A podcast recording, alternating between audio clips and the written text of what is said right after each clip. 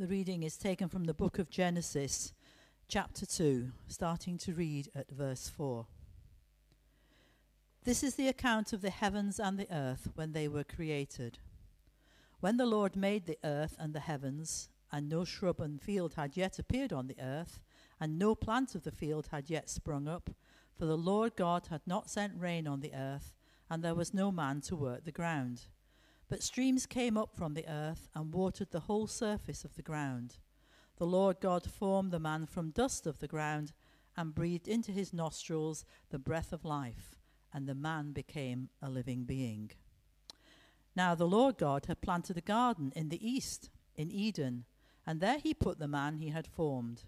And the Lord God made all kinds of trees grow out of the ground, trees that were pleasing to the eye and good for food. In the middle of the garden were the tree of life and the tree of the knowledge of good and evil.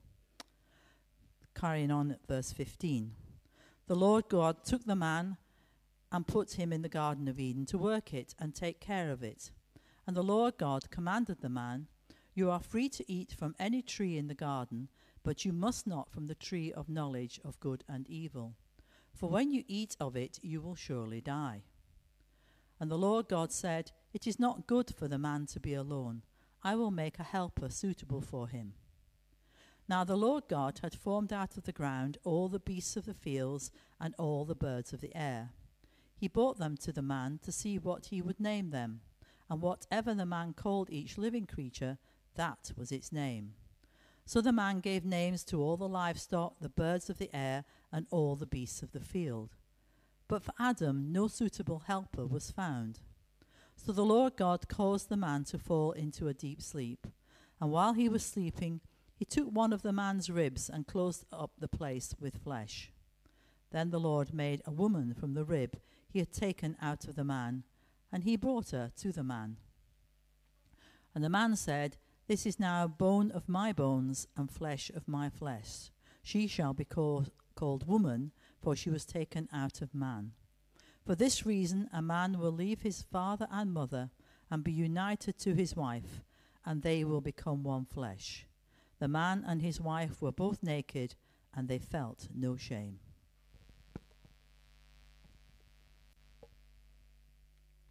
I love your Bible, man. That's fantastic. Look at that. This is well used, isn't it? Let's pray. Oh, Lord God, we thank you for your word to us. We thank you for this origin story that we're looking at. And we pray, Lord, that as we look into it today, by your Spirit, you may be speaking to the de- deepest parts of ourselves so that we may bear much fruit to your glory. Amen. Um, this, looking at Genesis 2, it just has, has been an exercise for me this week in scratching the surface and finding myself overwhelmed by uh, something that's f- full of depth. So I thought I would uh, begin with a really deep question, which is this. Um, think back to your teenage years when you were young and f- full of hormones and angst and longing and hope, and tell me what was the popular song of your time that spoke to your soul? In other words, what was your favourite pop song when you were young? It's non rhetorical, shout it out. Perhaps sing it. Strawberry Fields Forever. I don't know that, but it sounds awesome. It's the Beatles. Oh, it's the Beatles. Who were they? All you need is love. What, what, what, what, Anyone else? want to be. Is that tell me what you want, what you really, really want? if you want to be my lover. Sorry. And uh, Annie Lennox.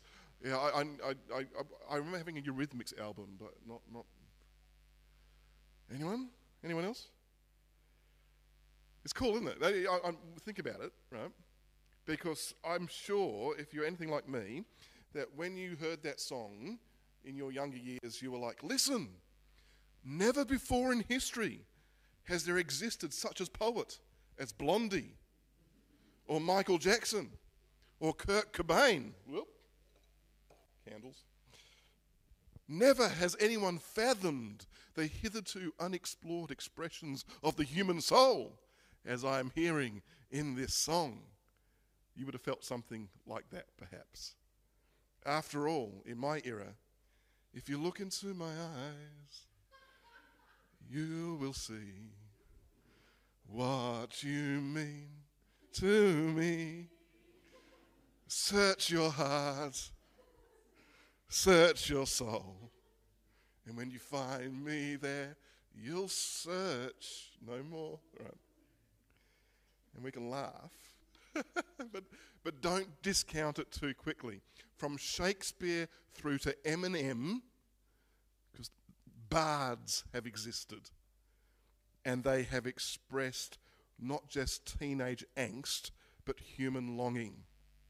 And one of the things I've done this week, and I dare you to do the same, is to open up Instagram Reels. Right?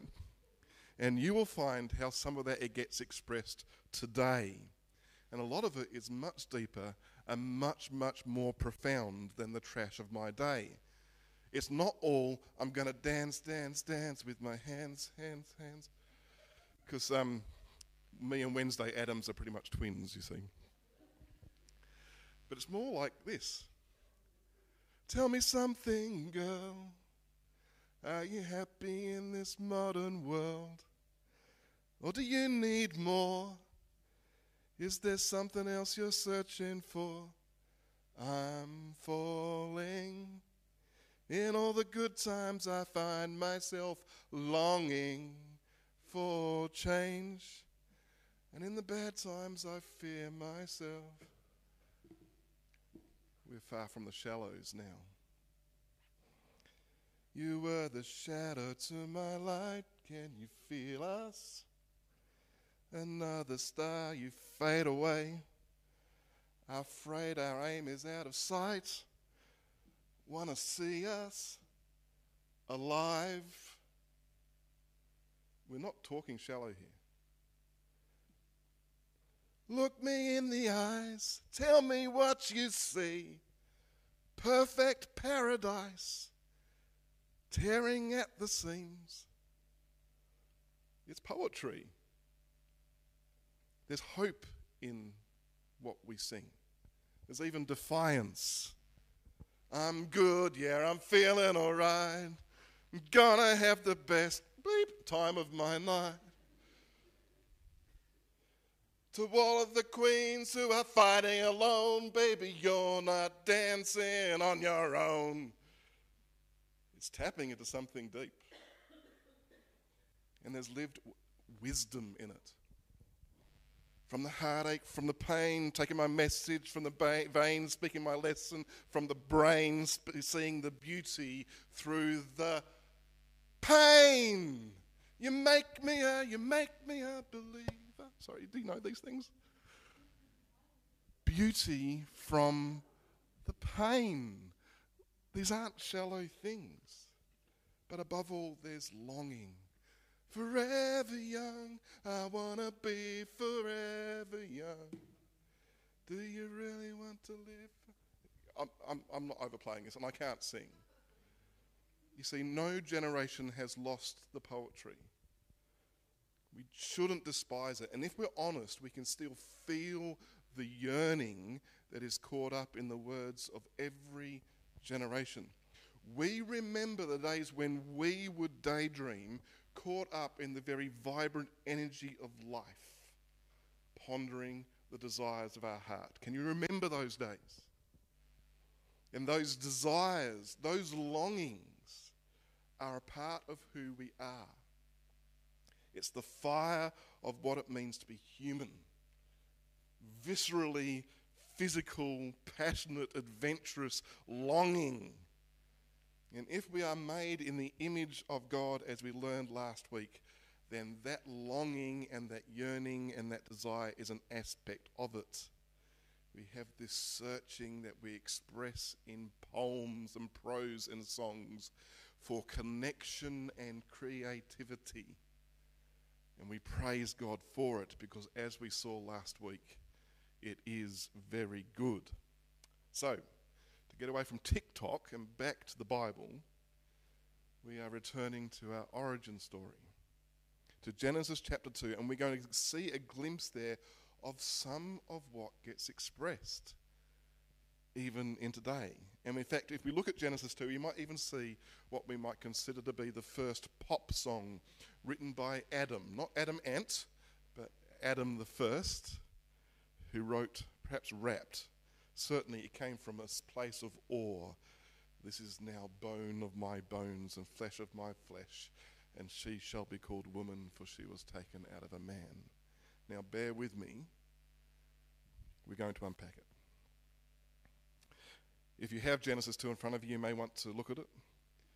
We're looking at the origin story, the creation story. Last week we looked at chapter 1, which looks at creation from something of a cosmic perspective, big on high, you know, heavens and the earth. And in chapter 2, the narrative now focuses in on the sixth day of creation and the story of the first humans. This is the human perspective of, of creation. And it's worth noting, just if you're a bit of a Bible nerd like me, that at this point Genesis gives us a helpful marker right at the beginning of our reading in verse 4 it tells us this.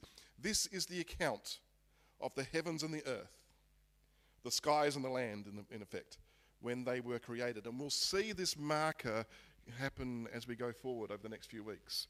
This is the account of the descendants of Adam. This is the account of the descendants of Noah. And you'll see that marker throughout the early parts of Genesis. But right now we see this is the account of the children of the skies and the land, the heavens and the earth. And as we begin, we find that God has made creation good, like we saw last week, but in some sense, not fully booted up. There's an in- incompleteness to it. There is soil, but there's no rain just yet in the beginning of chapter 2. There are plants ready to flourish, but it's in need of someone to prepare the ground. And it's exactly the sort of picture you'd see if you'd imagine when you're trying to put together an IKEA bit of furniture, you know, where you've got to put that bit in, but you can't put that bit in until that bit's in, but that bit can't go in until that. It all depends on each other, right? Well, right that large, and what you have is ecosystem, mutual dependence. This animal needs that plant, needs that nutrient, and so on, and this beautiful, complex mutual dependence, and that's what God's doing. He's holding this until that's in place, and then he and they all leans in on each other, and he pulls it together to make this perfect whole. And we see that into this tapestry he weaves this first human, this Adam, the word Adam just means, well, actually, literally means one from the ground. The ground is Adamah, and from the ground, from the dust, we get the Adam. And this ground being, bearer of God's image, is placed in this ecosystem. And we begin to see something of what creative desire means. Adam is drawn outwards from himself into the rest of creation. God leads this Adam into the creative image bearing that he has placed upon him. And he puts Adam into a garden to work it and to take care of it. And now the shrubs can grow and bear fruit and spring up. Now, because the Adam is there, the land can flourish. And the fruit that appears isn't directly a divine work now, it's the fruit of Adam's hands, expressing a desire to be fruitful and productive and creative. And as part of this, God gives this Adam provision and also agency and choice. And the choice is particularly with respect to the tree of the knowledge of good and evil, which will be important later in this, later on in uh, Genesis. But but here, Adam is given this place where he can pursue this creativity with freedom. But even at this point, there is an incompleteness. Adam can impart onto the world, but not really into it. That form of creativity, that divine desire for relationship and community is yet to happen. It's not good, God tells us, that this God breathed person from the ground should be alone. Adam needs a helper, a counterpart. And this is no small thing. It's unfortunate that we actually, the word English word helper is used. It, it makes sense, but the problem is it sounds like uh, this Adam man needs a woman servant, like a, a good English gentleman might need help from the maid downstairs. It sort of sends up that vibe. And the truth is utterly different. The word helper is a word that God uses to speak of himself. Psalm 115 is an example. And it's a, yet another aspect of the divine image. It speaks of reliance and mutual dependence. You might say rescuer would be a better word, perhaps even savior. It's not helper as in lend a hand, it's helper as in be dependent upon. And so the story unfolds with this need. And firstly, it's expressed in the negative. The gardener, Adam, is for a moment turned into a farmer, and he's given the opportunity to name all the animals. And this itself is a beautiful act of creativity and care and nurture. But the point is made that the what is being looked for can't be found outside. Something deeper is needed, and it's literally brought into being in the place of dreams. The Adam is put into a deep sleep, and then God takes the one and forms two. He makes a distinction, the act of creativity that we saw last week. And we saw, uh, and, and as we saw last week, when he makes the image of God, he made them male and female, he created them. And so a man and a woman are brought from the dust, not just the dust of the ground, but the dust of each other. And these two are from each other and for each other, and thus are filled with the creative potency where literally in their good flesh they have the potential not just to affect the world, but to create new image bearers to fill the earth. In their community, in their togetherness, they can impart themselves very similarly to the way that God pours himself out. And there they are at the end of, the st- of our chapter an intertwined, differentiated union, not subordinate but mutually independent, interdependent, naked, vulnerable, and totally free and without shame in their created desire. Can you see that image? And the point, at this point in the story, what we literally have is the stuff of passion and intimacy and romance and of beautiful shared yearning.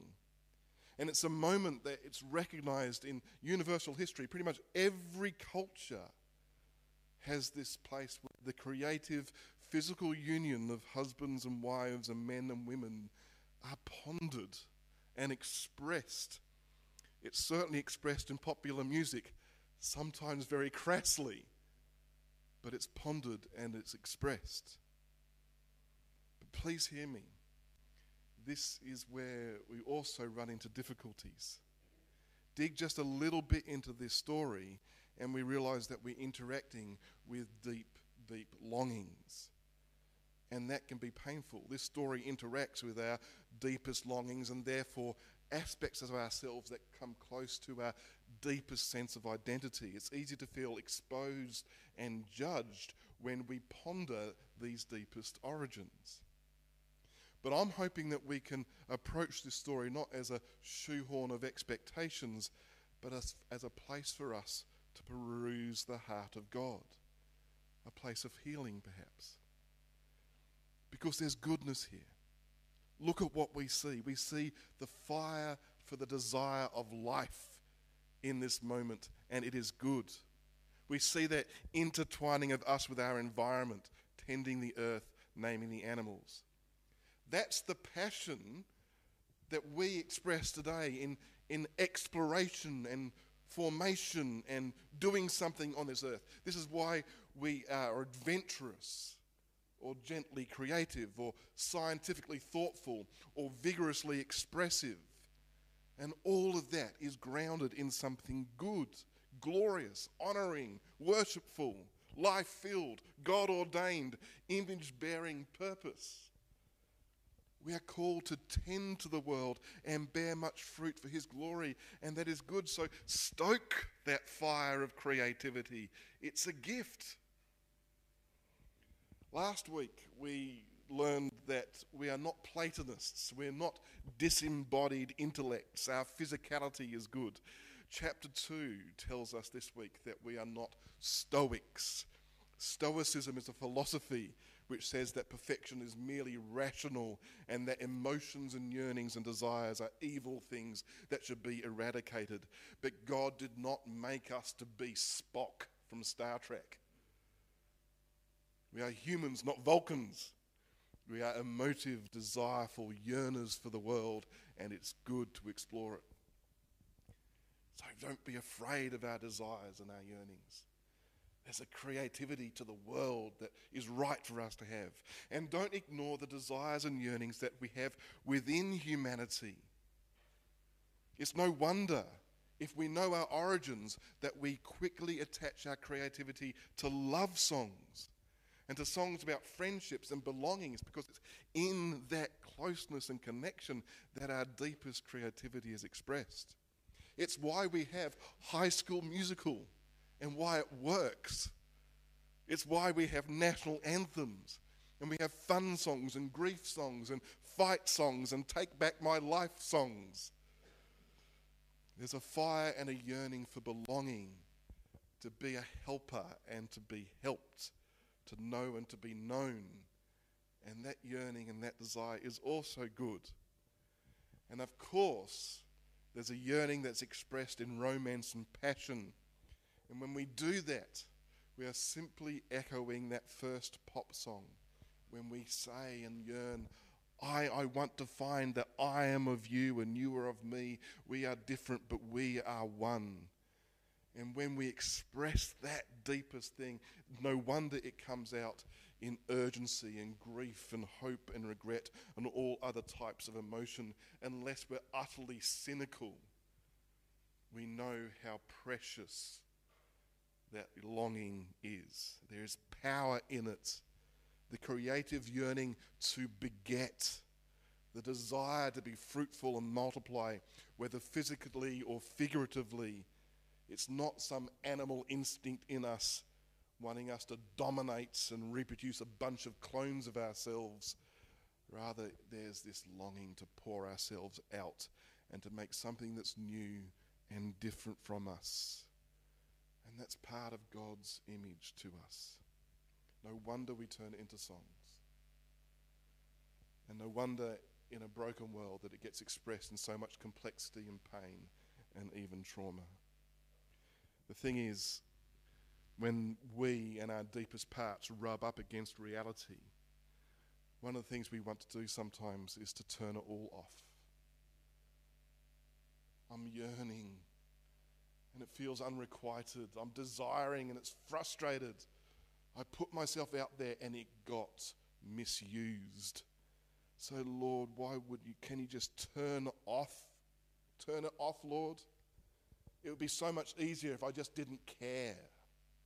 Separate me from the world and from others. Take away my earning, yearnings. Just let me eat and drink and sleep and live out my days, just like my dog does. But why would God destroy that which is grounded in His goodness? The answer doesn't lie in eradicating our longings. That would be to deny the image of God in ourselves. Rather, the answer lies in a fundamental part of our origin story that has been present in this story from the beginning, but is often missed, and that's this God Himself is not just the narrator of this story, he is a participant in it. He is one of the characters. And our answers and our yearnings and our desires find ourselves in Him. And that's what makes it good. Look again at Adam and Eve. There is no pain or shame in their relationship. And there is this because they are not over against each other. Neither of them is trying to dominate the other. Neither are they trying to idolize each other and place unfair burdens and expectations on each other. They're not trying to be God to each other. Rather, their intimacy and their togetherness is not like this, it's like this. They are together in their upward look. They don't look inward to try and find God, they look upward together to find God. And that way, they are truly bearing the image of God. The intimacy that they have is not satisfied in itself, but points beyond itself. It doesn't say, look at Adam and Eve and long for what they have. It's look at Adam and Eve and long for God. It's not look at Adam and Eve and long for this, but look at that true shame, unshamed union and long for God. The full goodness of what they have derives from Him. It points to His creativity, His joining of them, His forming of them, His breathing of new life. Which is why, at the very end of the story, when Jesus Himself talks about the future, it's not some future in which we have some fabled 72 virgin wives for every man in the universe. And it's not some future in which soulmates in heaven finally get to hook up. Rather, Jesus speaks of an age in which there is no longer marriage or being given in marriage. For our yearnings and our desires and our intimacy and all that longing for fruitfulness and belonging finds itself in union with God in Christ. He, that, no wonder he is called the second Adam, formed within the ribs of Mary, the second Eve. And in him is the restoration of all things. He woos us, restores us, draws us. He draws our yearnings and our desires towards the best expression of them, where they don't rub up against things and they aren't unrequited. We are fully found in Him as we return to that love. And that is what Adam and Eve speaks to. Like last week, there's so much we could unpack here. I am going to bring it into land. But there was one thing I was listening to in the last weeks which I really spoke to me about what this means. It was an interview I heard with a, with a Catholic priest, someone who has living a life of vocational singleness. And he was asked, Father, what do you do when you're sexually attracted to somebody? It's a genuine question, it was, and it was done very pastorally and well. And his response was this He said, he says, I do three things, he says. My paraphrase. He says, firstly, I don't pretend that's not there. I have yearnings and desires just like everybody else. Don't try and deny it. Secondly, he says, I give thanks for that with which I can give thanks. I've recognized beauty in this world. I've recognized the beauty of someone and something, and, and I can give thanks that that exists. But thirdly, he says this He says, What I recognize and realize is that the yearnings that I am experiencing as sexual attraction, at its core, is a yearning for union with God.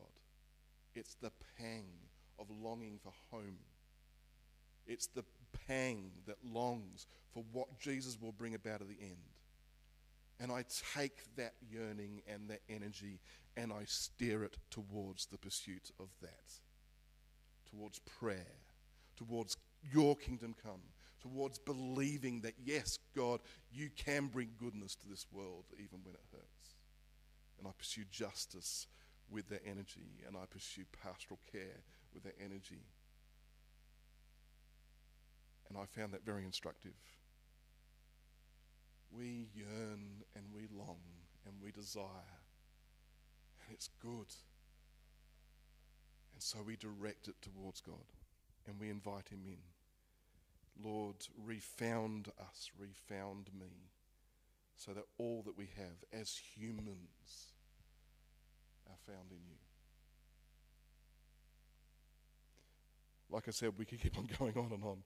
Some of the podcasts I've listened to on Genesis 2 go for three hours.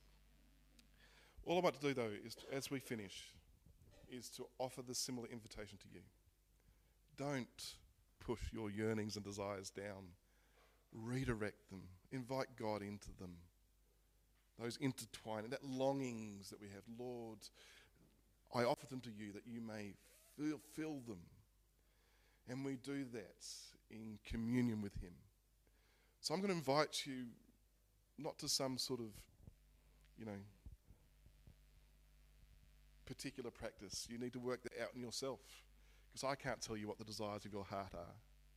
But I do want to invite you to join me and Jesus at a table today. Where here we will eat and drink and receive something from Him. And as we do that, as um, have, a, have table fellowship together and with the Lord, figuratively invite Him into the table fellowship of your heart, of your soul, and sit at food with Him and be honest with Him. Don't be stoical. Give voice to your yearnings, roar them into fullness. When it's anguish, give Him the pain. If it's yearning, give Him your emptiness. If it's regret, give Him the broken pieces. If it's joy, delight in Him. Sing to Him. Whatever it is, offer it to Him. So we're going to play a song. You can stand and sing if you know it, or sit in it as we prepare the table, and then we'll join together.